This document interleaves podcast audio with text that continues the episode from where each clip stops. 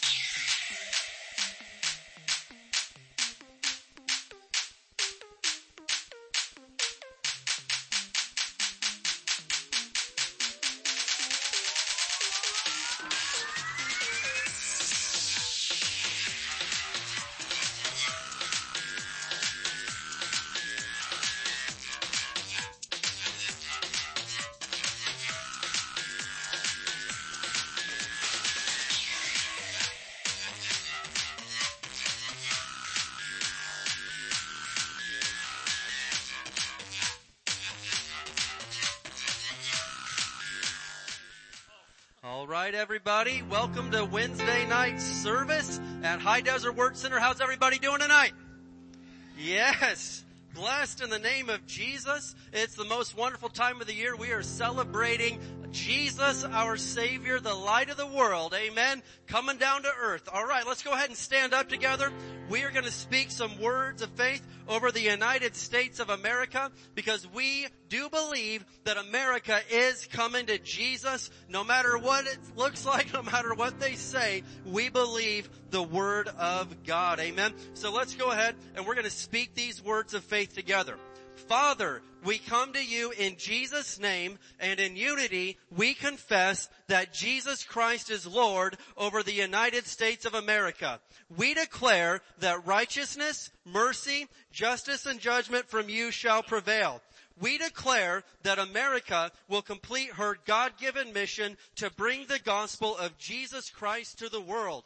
We push back the darkness of Satan from this nation and call for the light of Jesus Christ to invade the media and every home, church, and school and every town, city, and state of this great nation, the United States of America. In Jesus' name, amen. Give the Lord some praise tonight.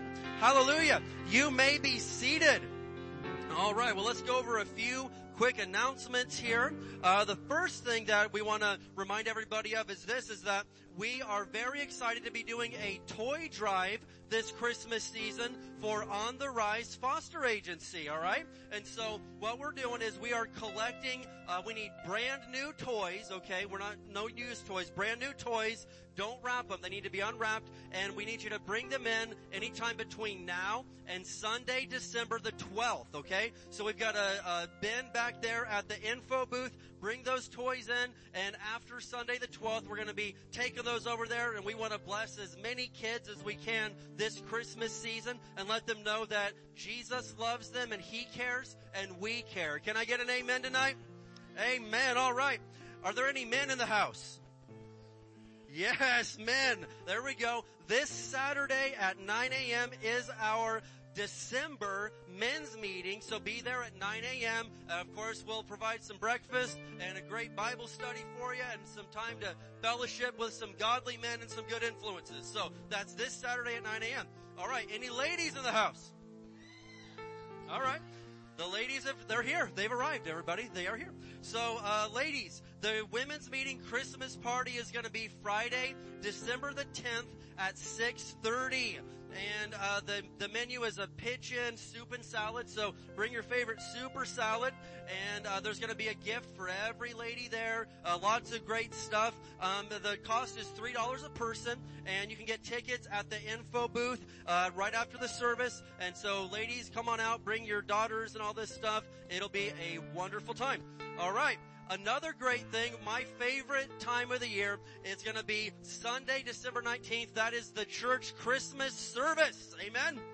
And this is our biggest, most wonderful day of the year. Um, we we're gonna have uh, the children are doing their performance, their play that they've been working on. So uh, this is a great time to invite family to come see the kids, invite their grandparents, and we have found out consistently that there may be relatives or friends that they just, they flat out, they, they turn down your invitation to church all year long, but if you tell them and let them know, hey, Junior is gonna be in the Christmas play, they will come to church to see Junior, or whatever his name is, right? You know what I mean? And so, that's a perfect chance for you to bring him in, and I promise we will give them the gospel of Jesus Christ that day, and it's a chance to get them into the kingdom of God. So, uh, Sunday the 19th, we'll have a pitch-in dinner right after the service. Lots of food. We'll have a big feast like Thanksgiving, and of course, we have a gift for every child that is here that day, and we love to bless the kids with some Christmas presents. All right.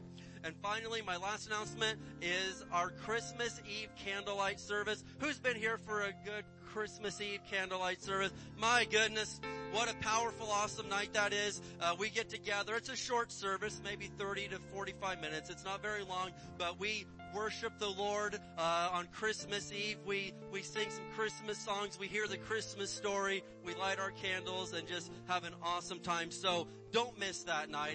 If at all possible, you should be here and enjoy that night together. Amen. All right. Who knows what time it is now?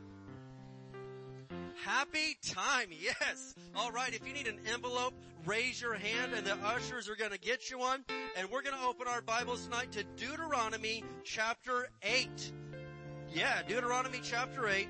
And this is a wonderful verse on, uh, on giving here. Deuteronomy chapter 8.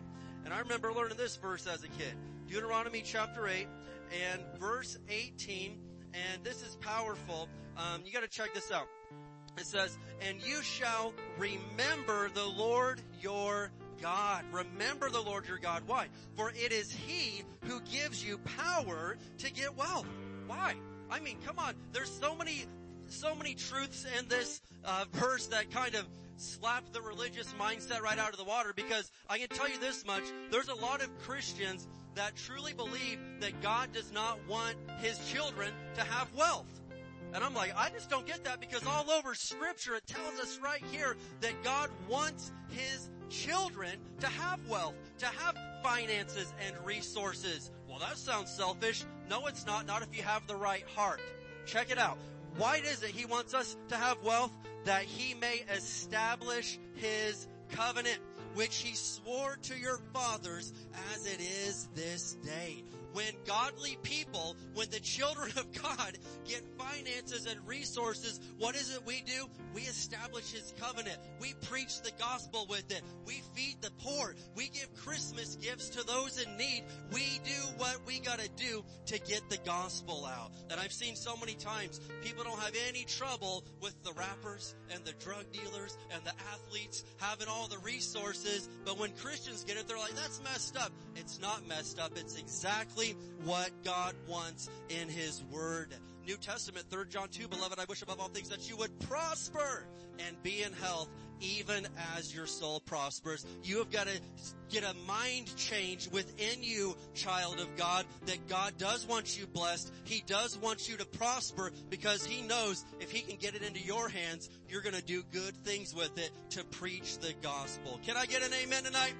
Amen. All right, let's stand up together. We're going to speak some words of faith over our tithes and our offerings, and then we're going to have an awesome time of praise and worship. And most importantly, we're going to get into the Word of God tonight. Amen. Let's say this together. As we bring the Lord's tithe and give offerings today, we believe we receive jobs or better jobs, promotions, raises and bonuses, benefits, sales and commissions, growth in business, settlements, estates and inheritances, interest and income, rebates and returns, checks in the mail, gifts and surprises, finding money, bills paid off, debts paid off, royalties received, blessings and increase. Thank you, Lord, for meeting all of my financial needs so I have more than enough to take good care of my family, to give generously in the kingdom of God, and promote the gospel of the Lord Jesus Christ. Amen. Let's go. Okay, when you're done dropping off your tithes and offerings, join us up here at the altar and let's praise and worship the Lord together on tonight. Amen.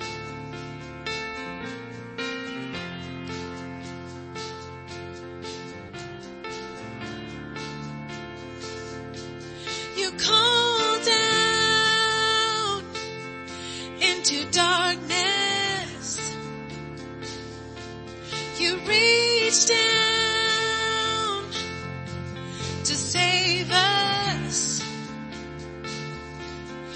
Conquered the grave, you crossed the divide.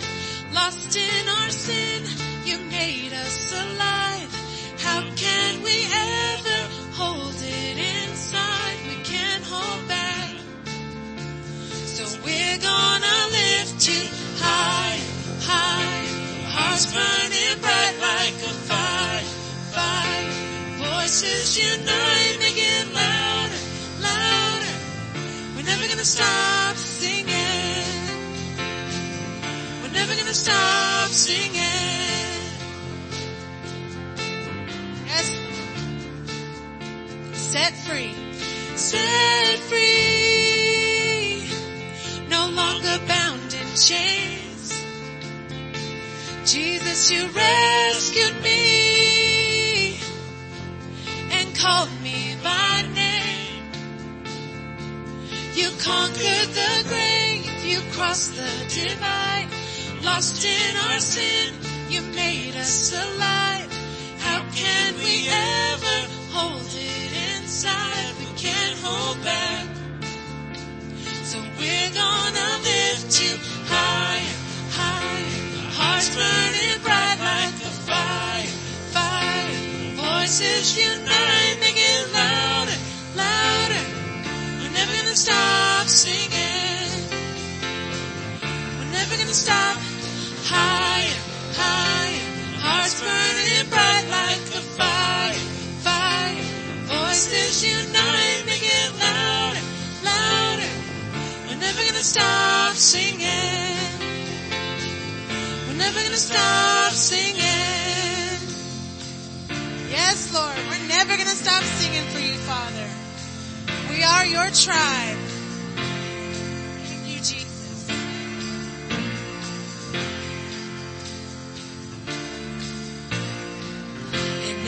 Tribe, every tongue, every heart will sing, every knee we will bow to the risen King. Lift him up, lift him up, we're never gonna stop singing. Every tribe, every tongue, every heart will sing, every knee we will bow to the risen King. Lift him up, lift him up, we're never gonna stop singing. No, we're never gonna stop. Higher, higher, hearts burning bright like a fire, fire. Voices unite, make it louder, louder. We're never gonna stop singing. We're never gonna stop. Higher, higher, hearts burning bright like a fire, fire. voices unite, stop singing. We're never gonna stop singing.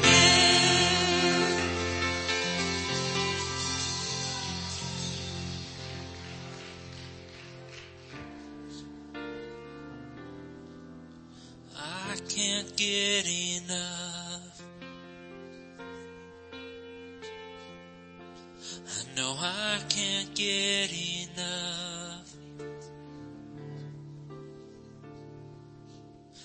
of your amazing love. Jesus, I can't get enough. And I can't walk away. Know I can't walk away. For I have seen your face. And I can't walk away. Sing, I just wanna be. And I just wanna be where you are. And I just wanna be near your heart. And there is nothing like your love. And Jesus, there is nothing like your love. Sing, I can't get enough. And I can't get enough. No, I can't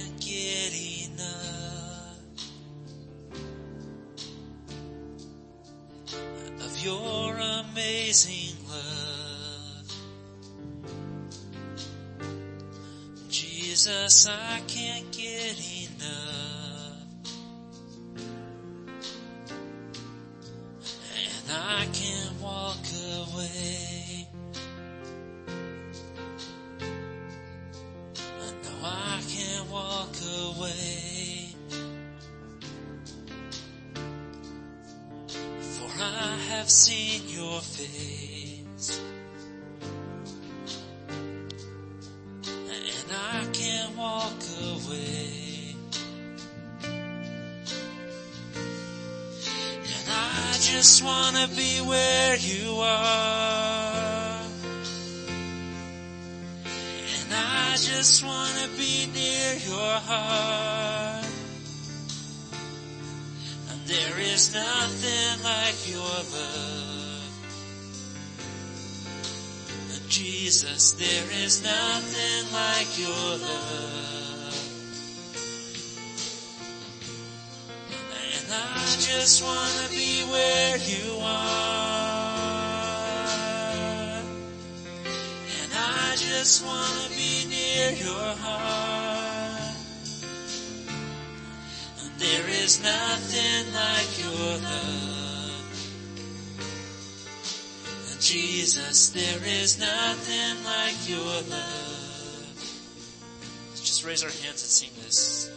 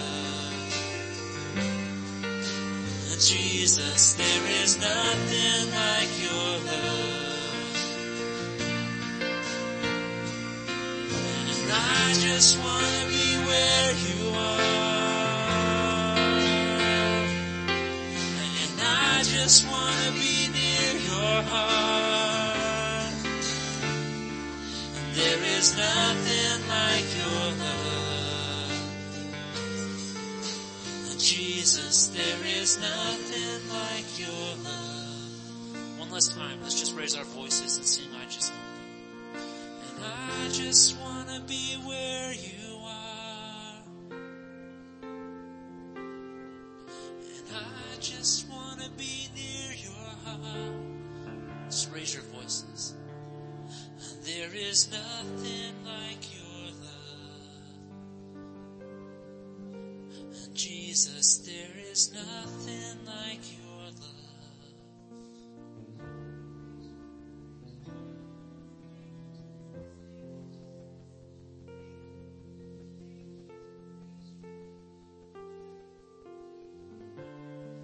Thank you, Lord.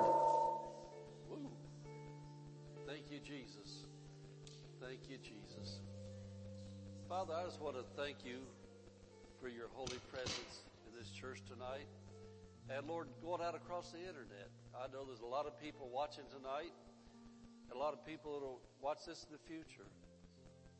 And Holy Ghost, I know that you're the same yesterday, today, and forever, just like Jesus. And I know that what you have me to minister on tonight, that'll minister to people everywhere, anytime, for all time. And I thank you for hungry hearts, teachable spirits, and Christians that want to live like Christians to change the world around us, Lord. That's what we want to do. We want to influence our generation. We want to influence people around us. Father, we want to see America changed.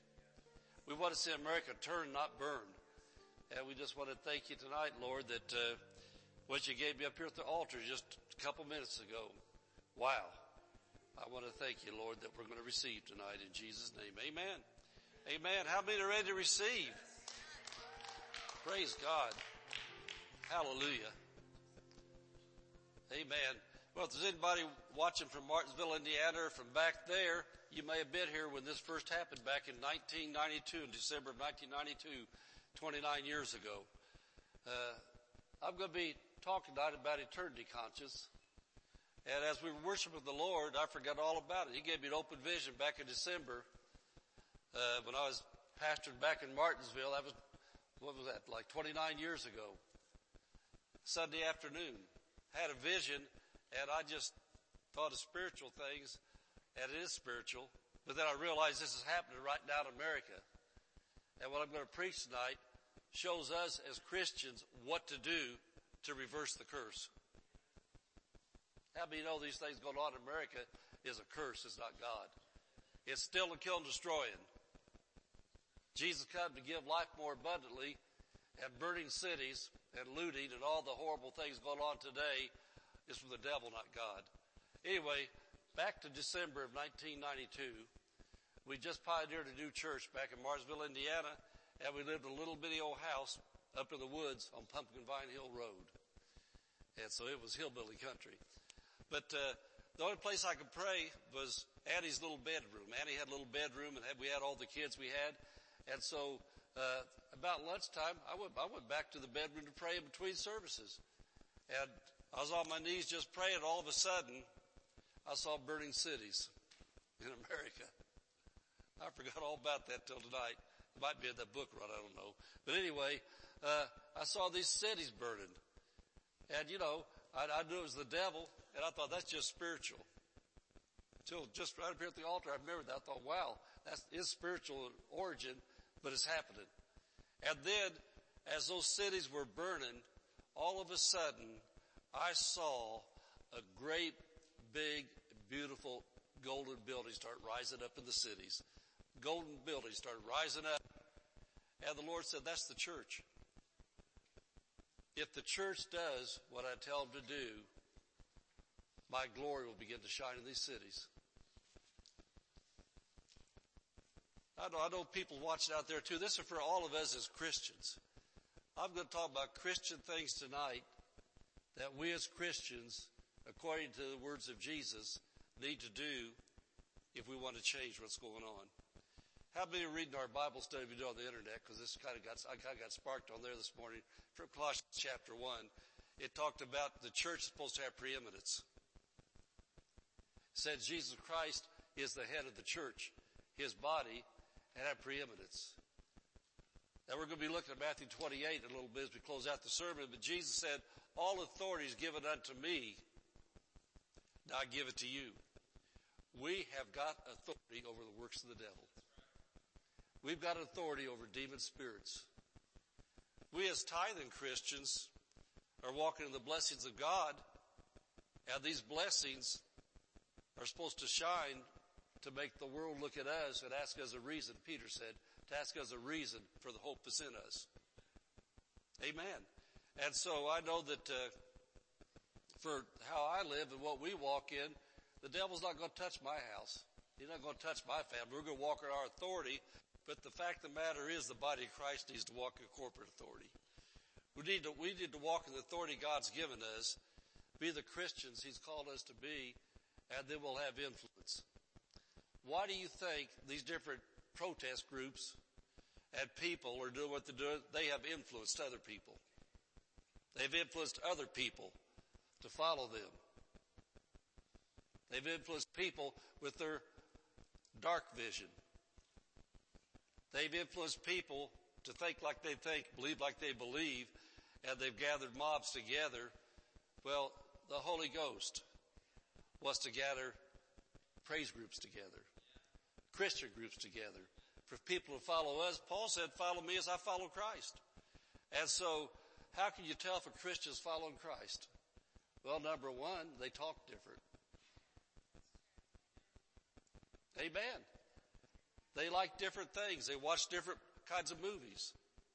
They attend different kinds of groups. When they go to, they go to parties where they're, uh, they say it's a BYOB party, bring your own booze. And, well, I bought my Bible. I thought it was bring, bring my own Bible. They act different. You know, we can mix with sinners and not sin. How are we going to reach the lost if we're never around the lost? But if you're living like the lost, you can't reach the lost. Amen. Amen. Well, I'm going to start off tonight with 1 Corinthians chapter 3.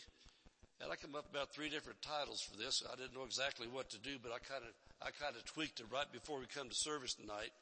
And, uh, the last thing I came up with is we must be eternity conscious. We must be eternity conscious. But I, I just want to give you the couple of titles I had before that. First one I have is this. Jesus told us how to change America. That's pretty good, isn't it? Jesus told us how to change America. And you know, just because Jesus says something in the Bible, or pre- preachers or believers repeat what he says, doesn't mean it'll happen. You know, how many people are there every day that hear the gospel that Jesus Christ is the only way to heaven, but they don't change? So they don't receive it. They don't do it. How many Christians sit in churches and hear about tithing, but they never tithe? They don't change because they don't do what the Bible says. But Jesus has very plainly told us how to change America, how to change any place that we live.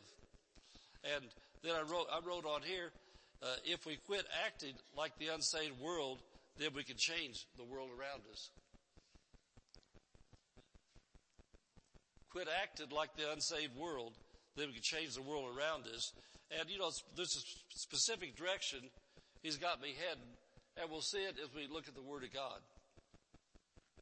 1 Corinthians chapter 3, 1 Corinthians chapter 3, verse 1, and Paul said this, And I, brethren, cannot speak unto you as unto spiritual, and I circled spiritual.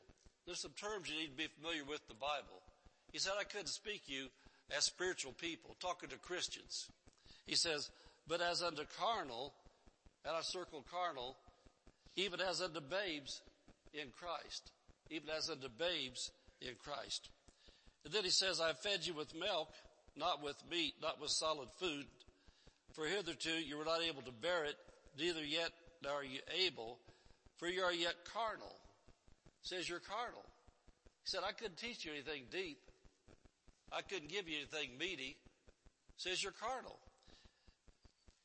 How is that? For whereas there's among you envy and strife and divisions. Envy, strife, and divisions. Are you not carnal and walk as men? And in the Greek, that walk as men says live as mere unsaved men. You're living like mere unsaved men. And so I want to give you some definitions here as we look at this. So that uh, first part there where he says, I couldn't speak you as a spiritual. A spiritual Christian is one that has heard the word, he's received it as God talking to him personally or her personally. He's received it. This is God talking to me. Uh, I just want to ask you something. I don't know, you know, how many people are like I am. When I got born again at 28 and a half years old, there was a thing going around America back then. They had this thing, they had this saying, God is dead. There was bumper stickers, God is dead. And I found out Jesus was alive. And when I found out Jesus was alive in January 1980, every time I opened my Bible, I felt like he was talking right to my heart. And I've always perceived the Bible that way all these years. When I read the Bible, I know it's the Bible talking to everybody. But Jesus said in John 6, 63, He said, the words that I speak unto you, they are spirit and they are life. The words I speak unto you. So the whole Bible's God's talking. But when you have an open heart, He's not just talking in general, He's talking to you. And so I've always received the Word of God that way, that it's God talking to me. And so as we look at these verses right here, just think about that. He said, I couldn't speak unto you as to spiritual. And so spiritual means that you've heard the Word, you've received it, and then you go to the next level, you meditate in it. You meditate in it. And back for all the iPhones, dumb smartphones, smart dumb phones, and all the, all the stuff, my pastor taught us what his pastor taught him, and I, I put it into practice because I like to follow him as he followed Christ. I saw the results, and so I wanted to be like my pastor. He said, buy three by five cards. Write verses on them. Carry them in your pocket. Carry them in your purse. Pull them out and look at them. Read them out loud. Talk about them till they get in your heart and your thinking. And this is what a spiritual Christian does. He gets the word working in his heart, in his thinking. And then, not only does he that, in his thinking process is changed to where he thinks what the Bible says. At the first sign of trouble, crisis, decision making, his first thought is not what does Google say. It's what's the Bible say. And so what I did uh, before I was born again, I was a Star Trek fan. I haven't watched a whole lot of it the last several years, but I watched Star Trek. And they talked, they had these things, this expression all about the memory banks. And so I would say, Holy Ghost, would face his head, say, Holy Ghost, have I got anything in my memory banks that deals with this? And the Holy Ghost would always bring up verses to my thinking and my understanding that dealt with it. Whether it was uh, job job things, people things, family things, money things, sick things, demon things, whatever it was, car things. The Bible has the answer for everything you'll ever face in life. Amen. I'd be in difficult situations, difficult people, I'd be challenged, and I'd, I'd say, Holy Ghost, you think the memory bank's on that? And I'd see what to do. And so a spiritual Christian is never concerned about what people think or say, but what does the Bible say? And so Paul said, I couldn't speak to you under spiritual. And so your process changes to where the first thing you think when you got to make a decision is what does God say? And the only thing you know what God says is what does the Bible say? And the only way you can know what the Bible says is because number one, you have a Bible. You read your Bible. You go to a good church and you write down Bible verses. And when things in a church service like this jump off at you, then at some point in time in the very near future, you pull those notes out again. You know, might be able to look at a verse. You know, if one verse tonight jumps off at you, when you get home, what I used to do, I'd leave my Bible on my nightstand beside my bed, open up those verses my pastor taught. And when I'd go to bed, I would look at those verses. I would read them out loud and I would always remember address with it. I'd say 1 Corinthians chapter 3 verse 1. And I'd read that verse. And then in the morning time when I got up, I looked over, first thing I see my Bible laying there. And I'd look at it again. I'd say 1 Corinthians chapter 3 verse 1. I'd read it out loud again. And I'd write it on a 3 by 5 card. And I'd carry it with me. And why is that? I wanted to be a spiritual Christian. And by spiritual Christian, it's about a mature Christian. A mature Christian doesn't just hear the word, he receives it. He learns it. He acts on it. He puts it in action in his everyday life. That's when you're moving from carnal, from baby, to being mature. When you begin to act on it. And so, and he talks here now about a carnal and a babe, there's two different things. A baby Christian is somebody just got born again and they don't know anything. And everybody here, you know, there's, there's similarities, parallels between natural things and spiritual things. Spiritual babies are like natural babies. I asked a while ago where, where Julie was, or his mom did, said she's back in the nursing mother's room. Why is that? Because Judah don't know how to eat his own supper. He has to be fed.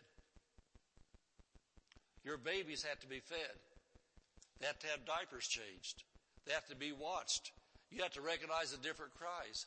Baby Christians have to be bottle fed until they're able to start eating solid food. Baby fish, baby Christians make messes sometimes. And they about go haywire because they made a mess.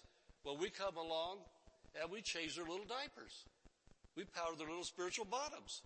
And we help say, get up, that's okay, that's okay, God understands, He's gonna help you. We get them up and going. Well, that's a baby.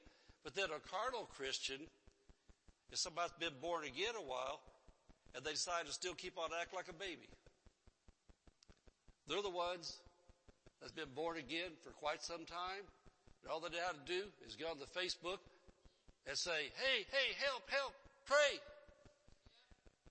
And they're the ones that they live on the sending prayers, hun. I pray to the Father, and the Father sends answers from heaven. He doesn't send, send them through people like that. It comes from heaven. And so, so, uh, carnal Christians are Christians that have heard the word, but they haven't received it. They can shout about it. They can jump about it, but they never do anything with it. They don't go to the next step of meditating in the Word of God and getting a little deeper. They're just coming to church sometimes to try to get a fix. And then when it comes down to where they're challenged in life, they don't think about what does the Bible say. They want to call the pastor. Well, what do you think? And then they want to call uh, somebody else from another church. What do you think? And then they want to call somebody else. And they want to go on Google, find out what Google has to say about it and everything else because they're living by their, by their senses, not out of their spirit. See, Paul talked about those three different types of things. And so a carnal Christian has not received the word of God as the truth of God speaking to them for where they live at. And they haven't allowed the word of God to change their thought process. They have not allowed the Word of God to change their thought process. You know, to me, I just think about some things are basic Christianity. Tithing is such a basic Christianity. I don't understand how somebody could be a Christian loving Jesus and go to church for 20 years, 30 years, and never get a hold of that yet. That's carnality. That's somebody that, as Paul said, said, I can't speak to you as a spiritual. Get offended all the time. And never learn the value of coming to church consistently, where they'll get, they'll get they'll get, they'll get in a, uh, they'll get, they'll get a, uh, rally going where man, they come to church three or four services in a row, three or four months in a row, and they glory to God, thank you Jesus, they're growing up, they got it. And then you don't see them again for another year. Think, what happened to them? Well, they're carnal Christians. They haven't learned the value of the word yet. And Paul said that there's three kinds of people he's talking to. He said talking to spiritual, carnal, and babes. And so I want you to look at verse two. He said, because you're carnal and like a baby, he said, I can't feed you anything solid because you couldn't handle it. You're not yet able. Now verse three then, I want you to see this. This is the part we're going to deal with tonight about the difference between a spiritual Christian and a carnal Christian. Because we can't change America. We can't change the whole country, but we've got influence where we live at. And that's the whole thing about it. God has you planted where He wants you to bloom. He has Christians planted in different strategic locations around the globe to change that location. And so the people watching out here on the internet, and people watch this in the future, wherever you're at, you can change what goes on around you where you're at. You can't change the whole world, but you can change your part of the world. You need to get that in your thinking. You can't change the whole world. You can't change the whole country. But I'll tell you one thing, where we live at Barstow, California is a pretty good place. We got a lot of good Christians in Barstow, California that are walking in their Christianity, walking in their authority, walking in their love, and they're taking authority over things they see try to happen. There's so many things I've seen try to hit this city in the last almost 17 years now that we've been here that uh, I've seen Christians changed by their prayer life, by their faith, by not backing down from the devil. And that's what God wants us to do is be able to change things. And so he says, verse three, you're carnal, for whereas there is among you envying and strife and divisions. He says a carnal Christian falls for envy, strife, and divisions. And said because of that, you're living just like unsaved men. In other words, you're living like you did before you met Jesus. So you're a carnal Christian. And you know, you can't do anything about being a baby Christian because Judah can't change himself right now. Judah, Judah not even six months old, I don't think. Judah's got to grow up, so you can't you can't blame Judah if he does little things in his diaper.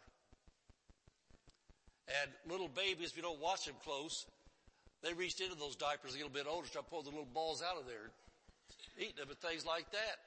Well, you don't whip the baby for that. They're babies. But Christians should not be still playing in their poop.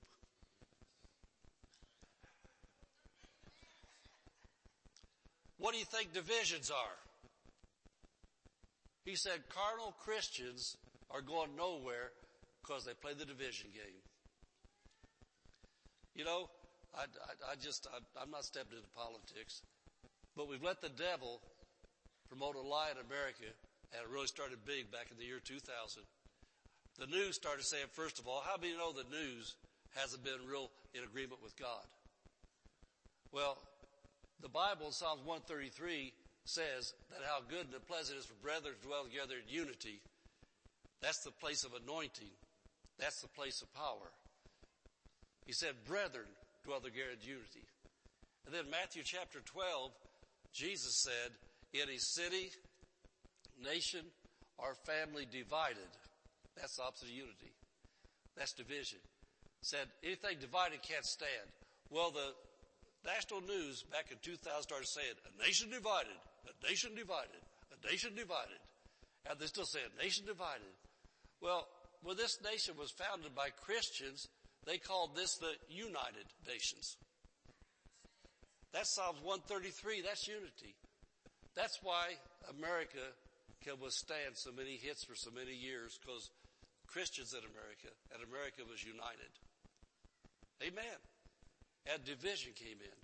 And so what we're talking about here, Paul said, you're living like mere unsaved men because there's divisions among you.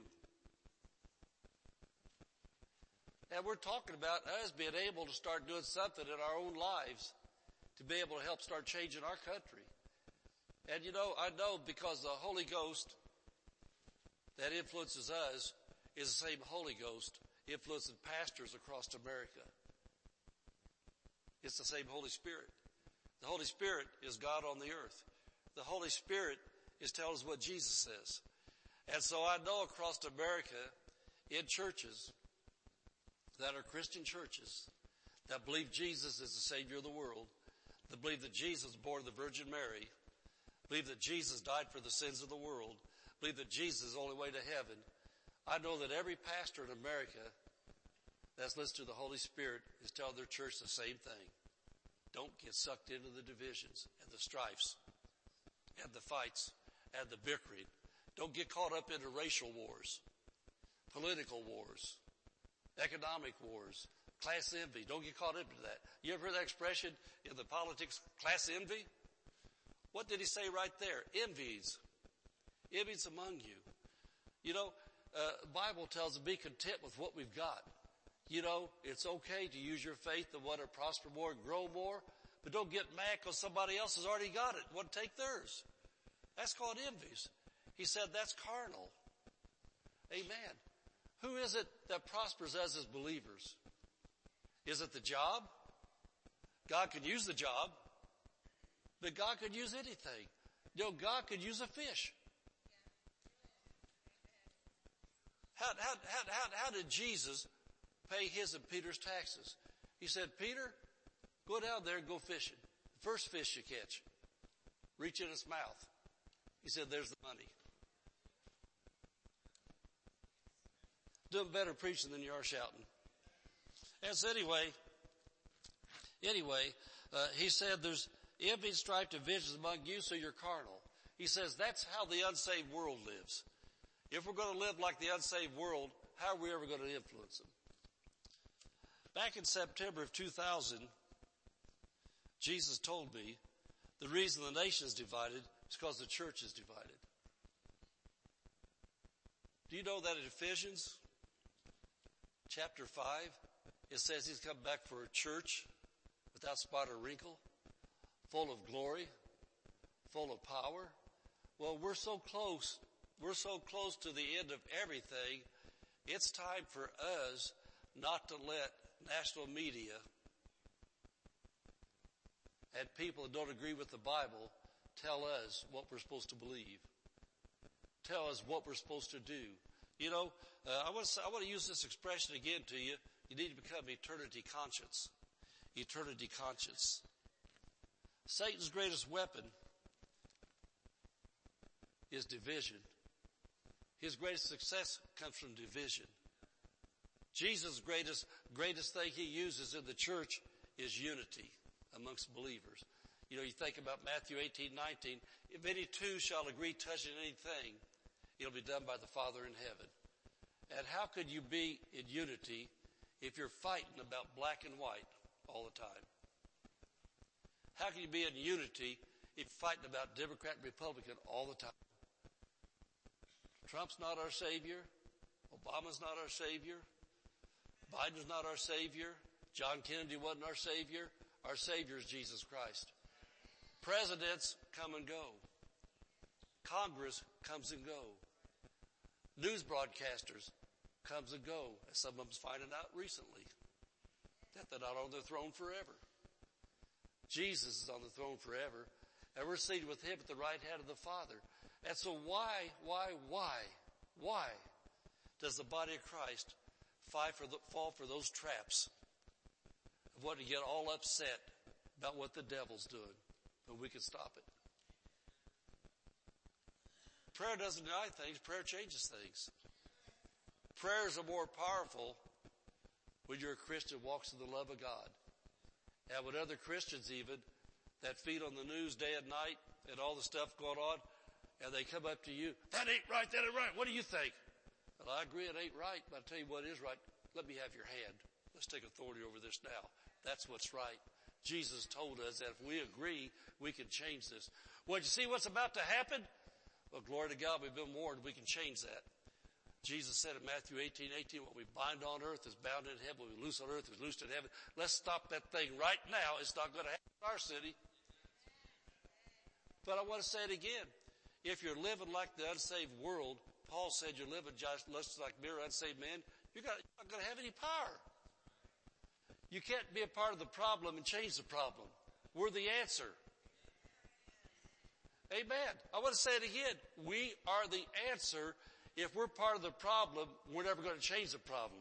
You know, Christians have got to start getting in the Word of, Word of God, learning this thing, and then they've got to learn uh, three simple words. Zip the lip. I was out of the secular workforce for years and years and years and years. I was in those break rooms as a truck driver. I was in those factories, those warehouses, all those different places I went to, and 99% of the conversation was about what the latest dumb politicians were doing. And no matter which party was in, somebody knew that this party here was the evil one and that was the good one.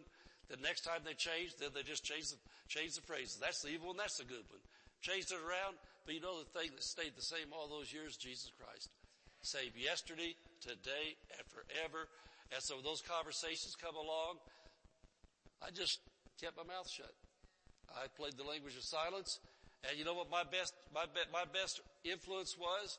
People saw how I lived and those one-on-one times. You remember Nicodemus came to Jesus by night and talked to him? These, some of these most, most vile sinner truck driver people would come to me when nobody else was looking and say, Hey, I want to ask you a question about the Bible. You're a Bible man, aren't you? I wouldn't deny it. I said, Yeah. Well, I want to ask you something. Does the Bible really say such and such? And if it didn't, I'd say, no, that's just something somebody made up. That's not the Bible. And then if it did, I'd say, yeah, you're right. That's in the Bible. And so my greatest influence on people was those one-on-one things, but it's because I wasn't living like the rest of them. I didn't join, I didn't join into uh, politician bashing. I never joined into the company bashing. I never jumped into bashing the head guy at the company or the supervisor we had, I kept my mouth shut. A lot of things I saw a lot of times I didn't like at all. But I tell you what, my father in secret, Matthew chapter 6, Jesus said, pray to your father in secret. Your father sees you in secret, he rewards you openly. And so I, am just thinking about, I'm thinking about the time that I, I had the boss of, he wasn't a Christian, he was the head guy of the company, and he had a glass office in the middle, in the middle of the terminal, and everybody could see in the office there. He called me in at nighttime into his office. He wasn't even saved, but he's married to a Jewish lady. And he say, I need to ask you some questions about Christianity because my wife's Jewish, but if I was going to be anything, I'd be a Christian. And so tell me something. What, what about this what about that? And the guys would get envious because they had to clock out. I wasn't an overtime person. I didn't want the overtime. I wanted to go home. I wanted to get out of there. When I was done, I was done. He's, he's had me in there half hour, 45 minutes, asked me Bible questions. And so I'd walk out of the office, the guys go, Brownie, Brownie. That's, in other words, that's what he said, brown nose. Said I was in there sucking up to the boss. I wasn't sucking up to the boss because of my walk. The boss wanted to ask me holy questions. And so I could give him answers and the answers he thought was for his wife, but they were more for him than his wife because God wanted to change him first. And I didn't go there preaching to him. He saw that I wasn't one of them out there bad mouthing him. He thought, man, this guy's not against me. He must be for me.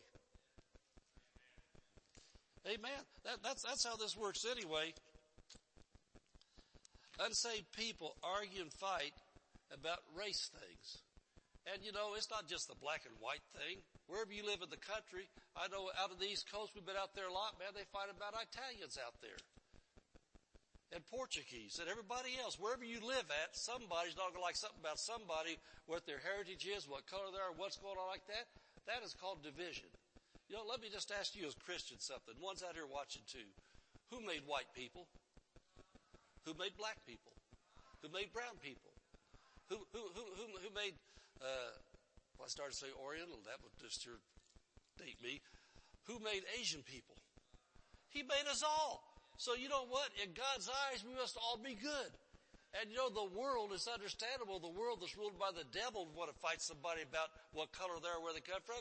But Paul said, you Christians, get out of the divisions. Stop the division stuff.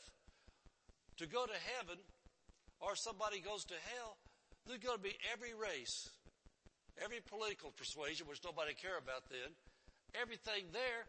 And so wherever you go, there's going to be differences. So on earth, Christians need to be eternity conscious and recognize that everybody crosses our path, whether male or female, whatever, whatever their status in life is, there's, number, there's one thing God looks at. God looks at Dave McNeil and God looks on the inside. It says, is he saved or not? God looks at Tawny. If he sees Tawny, he doesn't care if she looks on the outside. He doesn't care anything about this stuff. He looks at her heart and says, does Jesus live there or not? Because his whole deal is he wants people to go to heaven. And I know that I learned when I was a Christian truck driver, I met so many people, rich people, poor people, corporate executives, street people. I was thinking, I was thinking yesterday, I was thinking, Lord, yesterday, I used to have a trucking route the ghetto part of Indianapolis. I remember some of the things I saw in that ghetto. I, yesterday I said, Lord, I want to thank you for where I live. I don't live there. I want to thank you, Jesus. I want to help all those people. I want to thank you, Jesus, where you've got us in life. Because the whole thing is, rich man, beggar, they're all the same in God's eyes. He looks at the heart. And God knows that when they take their last breath, they're going to go one of two places. And so I prayed as a young Christian, Lord, when I look at people, open my eyes to see what you see. I don't want to see their color. I don't want to see whether they're male or female. I don't want to see whether they're rich or poor. Lord, I want to see if they're saved or unsaved. Amen. We need to see like God sees. And so Christians, to be effective in influencing others, must be in a unity and agreement with Jesus, the head of the church. If we're going to be effective, we got to be in agreement with Jesus. What's John 3.16 say? God so loved the world, he gave Jesus. Whosoever believeth in him shall not perish but have everlasting life. If you want to be in unity with Jesus, you get in agreement with the Bible. He wants people saved. And so the only way believers can be in unity with Jesus is to be in agreement with His Word. And you know, you think about that. We're not going to agree on everything about how, how to run the country, how to run a church, how to run a business, how to run a family even. Everybody's got their different ways they want to bring up their kids, hope they're Bible ways, but we all got different things. Some people want to beat the bottom board, some people don't. Some people want to have times out, some people don't. There's all kinds of different ways we do things, but one thing that we could be in agreement on is Bible things about the nation, about our personal lives. The Bible tells us how to live morally, tells us what's right, what's wrong. And we get an agreement with what marriage is. That we're in unity with Jesus, because the Bible says it. We get an agreement about love and forgiveness, about praying for the nation then we're in agreement with Jesus because the Bible teaches those things. And so when Christians get away from the division thing about fighting about all those things, that doesn't make any difference what color you are, what your family's political background was, what your financial status is in life, we can be in unity, the Bible says. God wants people saved. The Bible says Christians got to get along. The Bible says don't get caught up in strife and divisions. The Bible says and the more we start getting in unity with what the Bible says, then the more we're in unity with Jesus. And that's how we change the world. Well, I want to look at a couple other things because we're, well, I tell you what, these Wednesday nights go so quickly. But I want to look at Romans chapter 12. And this is a verse that if you've been born again for a while, you've probably seen it. But I think you need to see it again because we need, we need to act like it's true. I want to look at verse 2, Romans 12, verse 2. And this is the Bible. How many believe the Bible is Jesus talking to you? Okay. and be ye conformed to everything you see on the news. Be ye conformed to everything that people are fighting about. Be ye conformed to how unfair life is. No, be ye conformed, be not conformed to this world, to this world, but be you transformed by the renewing of your mind. Be transformed by the renewing of your mind. The renewing of your mind. That you may prove was that good and acceptable and perfect will of God. And I, I wrote down something a while ago. I, I, I got another smartphone yesterday that somebody said, you get one of those 13s? No, I got a refurbished 10 because I, I don't need all that stuff. I got what I got and what I wanted to pay for, so I got one. It's new to me. Does what I do. But the thing was, when I was there at the place yesterday, they took it and hooked up the little thing there, all the do do do do do do do do do. Renewing that phone. Reprogramming that phone. It might be a 10, but they put all the stuff on them that the newer ones have got. And we as Christians have to continually be upgraded. We have to continue to get plugged in to heaven through the Word of God, the Holy Spirit. We got to take time ourselves as Christians to have our prayer closet, to have our prayer time, at our Bible time, at our hearts open to the Holy Spirit. And my prayer has always been the same for uh, 42 years. Lord, I want you to use me. I'll be anything you want me to be. I'll go anywhere you want me to go. I'll do anything you want me to do, Jesus. Just use me. And we need to be open and not conform to the world. And you know, it's really, really hard in these times we live in. If you're addicted to the internet, to television news, cable news, to not be conformed to the world. You know, the little bit of stuff I see right now, the reason I know about those burning cities, I've, I've seen some of it lately, but I have, I'm not, I don't hardly see it at all. But I realize that vision I had, that's those burning cities. But I also realize that we're the gold that God wants to raise up to change what's going on. So it says, be not conformed to the world, transformed by the noon of your mind. We need to plug in to the Word of God. So the Word of God come in to our hearts and to our heads. Your mind if you don't know it or not, your mind is the door to your spirit. What's in your mind is going to filter into your spirit. The more you change your mind to think like God thinks, the easier it's going to be for God to talk to you. And the more your mind is cluttered with the lies, the strifes, the discords, the divisions, that the nastier your spirit's going to be about receiving from God. Can you see that? We've got to get serious about this as Christians. And so we've got to be eternity conscious. And because of time, I'm going to go to Matthew 28 and close out right here. Matthew 28. Jesus told us exactly what to do to change things around us in our part of the world. And you know, he, he gave me something years and years ago. We're going to look at Matthew 28 verse 18 to 20. But I can't change the whole world. I can't change every family in the church. Here's what I can do. Now listen to this. Receive this personally for you. I can change one person in this whole thing. It's me. I'm not responsible for how my wife thinks. She's responsible for how she thinks. We both have the same Jesus. We both have the same Bibles. Both go to the same church hear the same things. It's how she receives that's going to determine how she is. Same thing with me. And so here's what I, here, here's what God told me years ago the plan, his plan was. He wants to change a city, a nation, the world, but he does it this way. He changes it one person at a time beginning with you. And then one family at a time beginning with your family. And then the families planted in the church, he changes the church by the families the church changing. It starts with the dad, the mom, whoever's the head of the family. The children get it. Then the church changes for the better. And then that church, he changes the city. One church at a time changes the city. And then as you get a city that has the glory of God, that building, that's talking that glory coming up, then that city can change the region, the county. And then as the gospel spreads, then it began to change the state.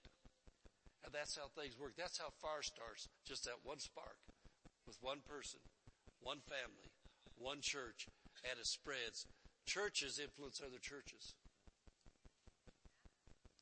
So, Matthew 28, here's what it's coming down to to get your mind renewed.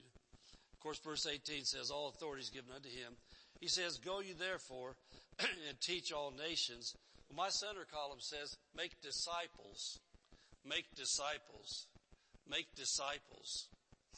That's what we're doing here in the church. We're making disciples in this church here. We're teaching, and we're role modeling, and we're having one-on-ones, and a lot of you help disciple one another, disciple the other Christian, because you're all the time teaching and learning and showing things. It says, make disciples of all nations, baptize them in the Father and Son of the Holy Ghost, teaching them to observe whatever the latest trouble is. Teach them to observe whatever the latest Facebook fad is. No, teach them to observe what? All things, whatsoever I've commanded you, all things. Teach them to observe all things I commanded you. And so the number one way to save America is not just get people saved. That's the priority.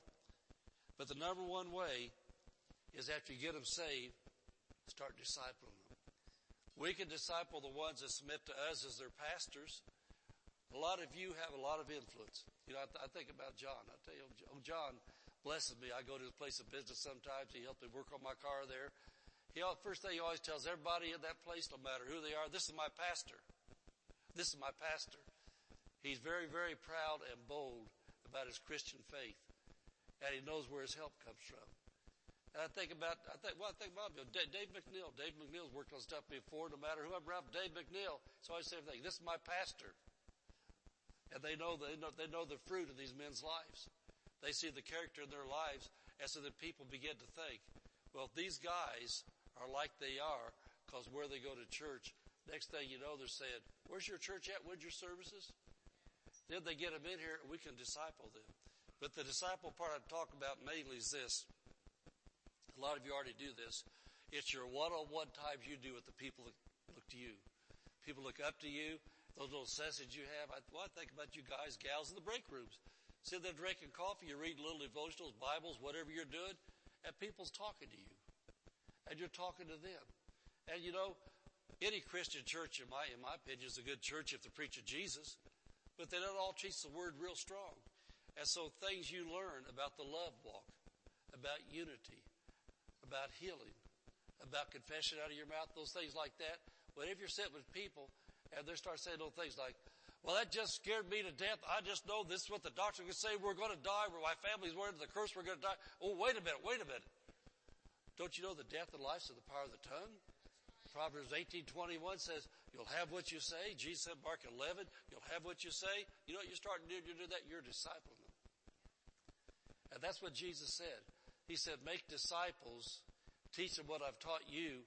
And guys, if we as Christians quit getting caught up in the divisions, the strife, the envies, all the different conflicts in our nation right now, if we start preaching Jesus, and actually living for Jesus and able to start doing some discipling on our jobs and our families, wherever we're at like that.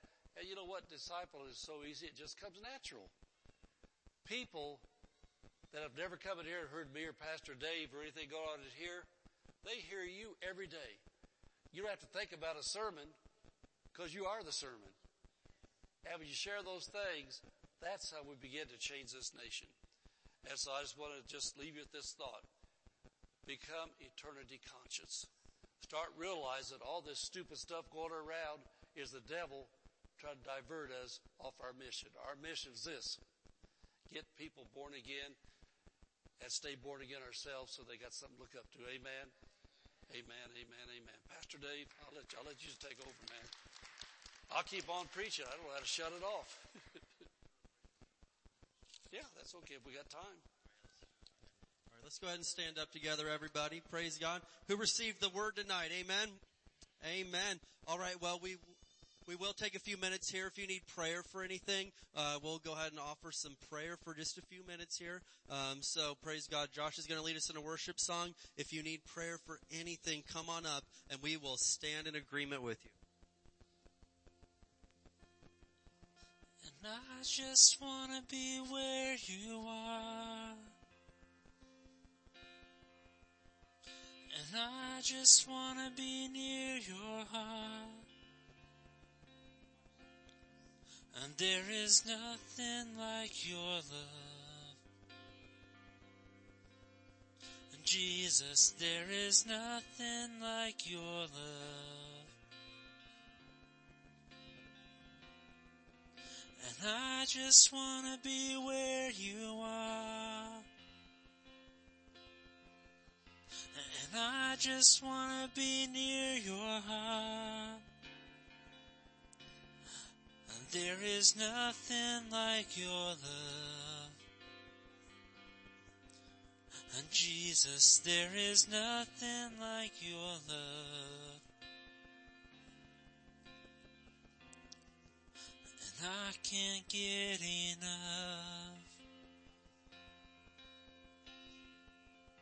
No, I can't get enough. Of your amazing love. Jesus, I can't get enough.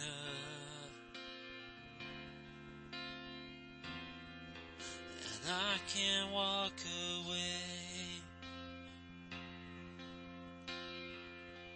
And no, I can't walk away. For I have seen your face. And I can't walk away. And I just wanna be where you are. And I just wanna be near your heart. There is nothing like your love. And Jesus, there is nothing like your love. And I just wanna be where you are. And I just wanna be near your heart. There is nothing like your love. And Jesus, there is nothing like your love. Holy, holy,